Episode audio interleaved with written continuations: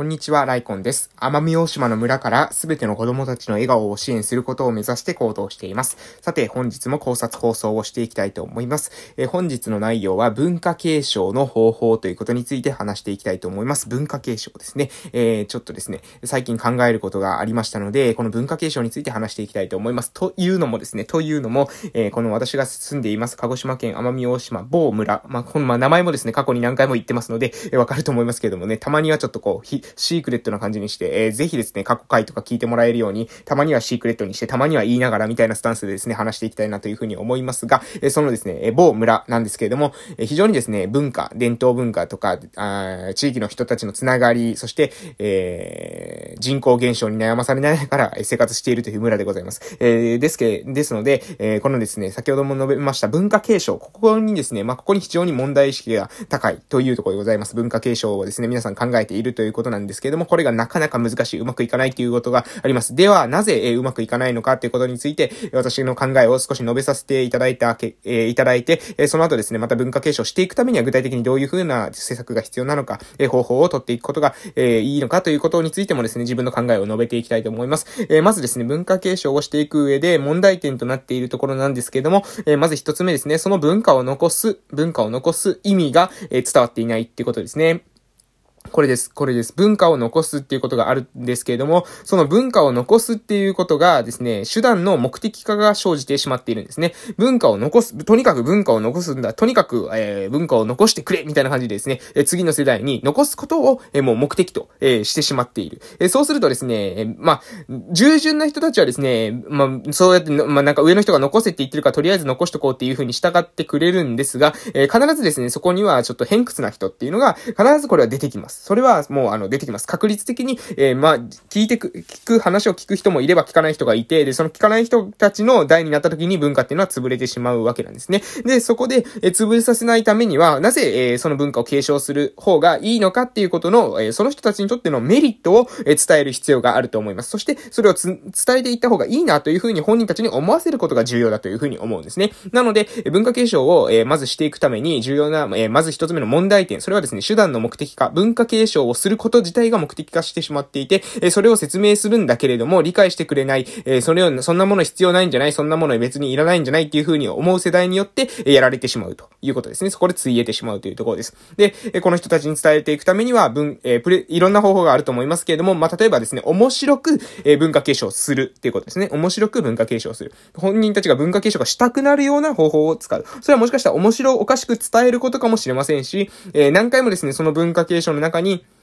もう生活の中にですね、入れていって、え本人たちに愛着を持ってもらうっていう方法があるかもしれません。でも、えどちらにせよですね、本人たちがやりたくなる、自らやりたくなるような文化継承の方法っていうものを、え考えていく必要があると思います。必ずですね、必ず継がないといけないんだよというような使命感じゃなくて、本人たちが自ら、え繋いでいきたいというふうに思う魅力的な、えプレゼンをするということですね。これが文化継承の、え問題点と一つの解決策じゃないかなというふうに思います。えで、文化継承っていうのはですね、私はじゃあした方がいいのかしない方がいいのかっていうことなんですけども、私はですね、した方がいいだろうと私は個人的には思ってます。じゃあなぜそういうふうに思うのか。まあ、これは大前提でですね、文化継承を無理やりにでも、えした方がいいということではありませんけれども、文化継承っていうのに価値がないというふうにも私は思わないんですね。で、なぜそういうふうに思わん、えー、そういう文化継承に、まあ、価値があるというふうに考えているのかというと、えー、文化っていうものはですね、時代を超越するからですね、文化っていうのは人の死を超越するんですね。えー、で、これはですね、私はこのゲーム、え、まあ、要するに私はちょっとこの人生というものをゲームとして捉えているっていう結気が結構強いです。こうゲームとか言ったら、なんか不謹慎だっていうふうに思われる方もいらっしゃいますか、えー、いらっしゃるかもしれませんけれども、人生というものに対してですね、私はなんかゲームみたいな感覚を、持ってます。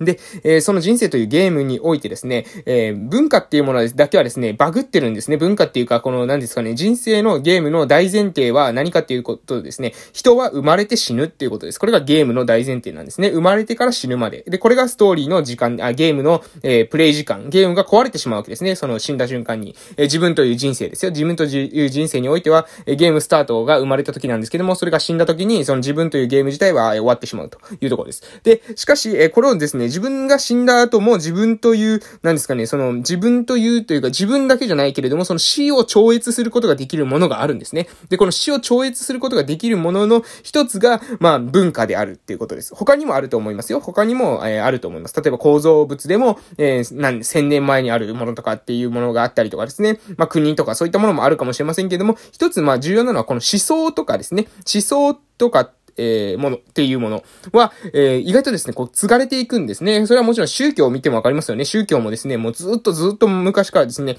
え紀元前とかからあったりするものもありますよね。それぐらい長い間、人と人との間にどんどんどんどん紡がれていってですね、繋いでいかれるものがあるということなんです。たとえ自分のみ、えー、自分というゲームとして捉えたときに、自分が生まれてから、えー、死ぬまでのゲームの期間だったとしても、その自分の人生が終わったとしてもですね、その、えー文化っていうものは残っていくっていうことで、非常にですね、その何ですかね、自分のゲームのパワーの外の、え自分のゲーム外にある、非常にその、すごいものだなというふうに私は感じてます。なぜかというと、死を超越するからですね、文化っていうものは。そして文化とか思想とかっていうものは死を超越するっていうことに対して死を超越してきたという、えリスペクトを持っているっていうのが私です。なので自分はですね、絶対超えられないわけですよ。自分が死なないようになることっていうのはできないと思うんです。わからないですけどね、もテクノロジーがどれだけ進んでくるかわからないので、えそこは断言できないんだけれども、えでも、今のとところですね、人は皆死んでいるっていうのが、まあ事実なんでございます。なので、えー、人は死ぬだろうと。それなのに文化は死んでないと。これもまた事実なんですよね。文化は死んでないわけですよ。文化は、ま、たとえですね、ちょっとずつ内容が変わったりするかもしれませんけども、例えば文字とかで残していると、それはずっとずっとですね、人間が死んでも残っていくわけなんですね。これは面白いですよね。非常に面白いなというふうに思います。だから、それだけで文化は、えー、リスペクトの対象になるというところで、尊敬を、えー、持てるものであるというふうのが私の考えです。で、えー、だからといってですね、必ずしも告げるものだというふうには考えてません。それはなぜかというと、私たちがコントロール、コントロールを及ぼせるのはあくまで生まれてから死ぬまで。この間でしか、私たちの人生自体ですね、主観的な人生というものは、この人生、この間しかないわけですよ。この間しか意識がないわけです。で、この間の人生の中にできることとして、できることとしてですね、私たちは自分たちが文化を引き継いでいくっていう選択はできたとしても、次の世代が文化を引き継ぐか引き継がないか、これはやはりですね、次の時代の人たちの選択なんですね。次の人たちがどうするかっていうことは次の人たちに任せなわけですよ。なので、私たちができることは何かというと、自分、まあ私の場合はですね、私の場合は文化に対するリスペクトがあるので、その文化に対するリスペクトを持って繋げていきたいなというふうに思ったら、できるだけ魅力的なプレゼンテーションをするとか、できるだけ本人たちに愛着を持ってもらえるような、えー、生活スタイルを考えていくとか、そういったことしかできないんですね。で、最終的にそれだけやったとしても、えー、引き継ぐか引き継がないかっていうものは、次の世代の人たち時代、次第です。つまり、選択肢は提示するんです。選択肢はですね、より魅力的に見えるように選択肢は提示しますが、しかし、最終的に選べる、選ぶかどうかっていうのは次の世代次第。これしかないんですね。これが文化の本質、思想の本質なんじゃないかなと思います。自分が思い考えたこと、これはですね、自分が死んでも残る可能性があります。しかし、それを引き継ぐか引き継がないかっていうのは、やはり私のコントロール外にあるんですね。で、ここを考えた時にどういう風にうまく伝えるのか、どういう風な記録の方法で残すのか、どういう風にえー、生活の中に組み込んでいくのか、システムとしてうまく機能させるように自分の身が朽ちてもですね、動くシステムを構築するのかっていうことに非常にですね、私はワクワクするし、面白いなと、そういうふうに思うタイプなんですというような話を今日はさせていただきました。えー、今日の内容はですね、文化継承ですね、文化継承について話をさせていただきました。で、文化継承の問題点というのは何かというと、文化継承の問題点は、えー、文化を繋いでいくこと自体がですね、目的化している。つまり手段の目的化が生じているということですね。えー、文化を、文化を最初は何、何かで残しておこうと思った文化なんだと思うんですけども、そのうちですね、文化を残すことが目的になってしまって、何のために残すのかっていうことがですね、皆さんがわからなくなっていると。だから、えー、その時に、えー、従順なですね、人たちだった場合は文化っていうのは、まあ、残した方がいいらしいっていうだけで続くんですけども、そうじゃなくて、この文化ってそもそもなんで残ってんのっていう風に言い出す人にとってはですね、えー、別に引き継がなくてもいいんじゃないとかっていう風に思うものになってしまうわけです。なので、私たちっていうのは、もし自分が繋ぎでいきたいという風に思うんだったらですね、自分がですよ、周りの人がどうとかこうとかじゃなくて、自分が繋いでいきたいという風に、あなたが思うんであったら、あなたが繋いでいくための最善の方法っていうものを取るしかないんですね。でもそれでも最終的に決めるのは次の世代なんで、そこは課題の分離をしっかりとしてですね、自分ができるベストを尽くす。これがやることなんじゃないかなと、そういうふうに思います。この文化とかですね、思想を継いでいくことっていうこと、これはですね、私のあの考えの中でもよく言ってます。子供たちの支援をする。すべての子供たちの支援をする。子供の支援をすることが、私たちの最終的な問題解決につながるんだという風な話をしてます。それはなぜか、先ほども言いました。私たちは死ぬっていう、これだけはですね、前提条件なんです。絶対的な条件です。私たちは生まれて死ぬまで。これが私たちのゲームの期間です。まあ、ゲームっていうのが、まあ、ゲームという言い方がですね、いいか、えー、悪いかっていうのは置いといて、えー、私たちのですね、主観的な体験というものは生まれてから死ぬまで。この期間ですね、この期間。で、この期間の間に何をするかってことは自由に選択することができますが、この期間外ではできないわけです。生まれる前の、え過去のことを変えることもできないですよね。え昔に戻ってですね、世界を作り直すなんてことできないわけですよ。とか、私のがですね、死んだ後に、私の、え生きた証を残したいなんて私が言ってもですね、それは残るか残らないかなんてことは、えわからないわけなんです。自分のコントロール外にあるということですね。で、えこの自分が生きている間の人生という、え限られた時間の中でどういうふうな生き方をするのかってことはあなたが選ぶことができます。あなたがやりたいことをやることができますし、え社会に対してですね、自分の価値観っていうものを表明することもできると思います。しかしその方法ってていうのはしっかりと自分の頭で考える。それはなぜか、あなたが自分の人生で選んだものなんだから、それは自分でやり方を考えていきましょうよというような話でございます。なので、周りに縛られる必要はないと思います。自分がやりたいことやって結構です。えそれでいいと思います。えしかしですね、その、とそこの、に生じてくる責任、全責任というのは自分が負わなければならないし、自分がやりたいことなんだから自分で、えしっかりとですね、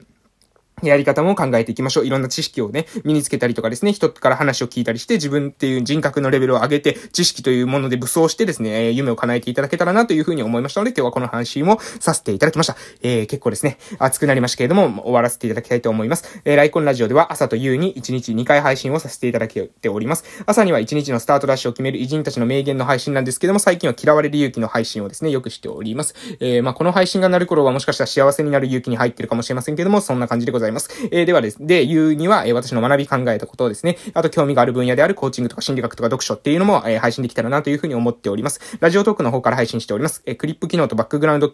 え再生なんていうものが使えたりしますので、公式のアプリダウンロードしていただけますと、時間短縮してですね、聞きいけるかなというふうに思ってます。あと、Google Podcast とかですね、Apple Podcast とかなんか、Amazon Music とかなんかそういった感じで、あと Spotify とかですね、そういったものでも聞けるみたいなので、えー、ご視聴環境に合わせてよろしくどうぞという感じで終わらせていただきたいと思います。Twitter もやってますので、ご意見などありましたら、どうぞよろしくお願いいたします。えー、それでは最後まで聞いてくださって本当にありがとうございました。またお会いしましょう。失礼しました。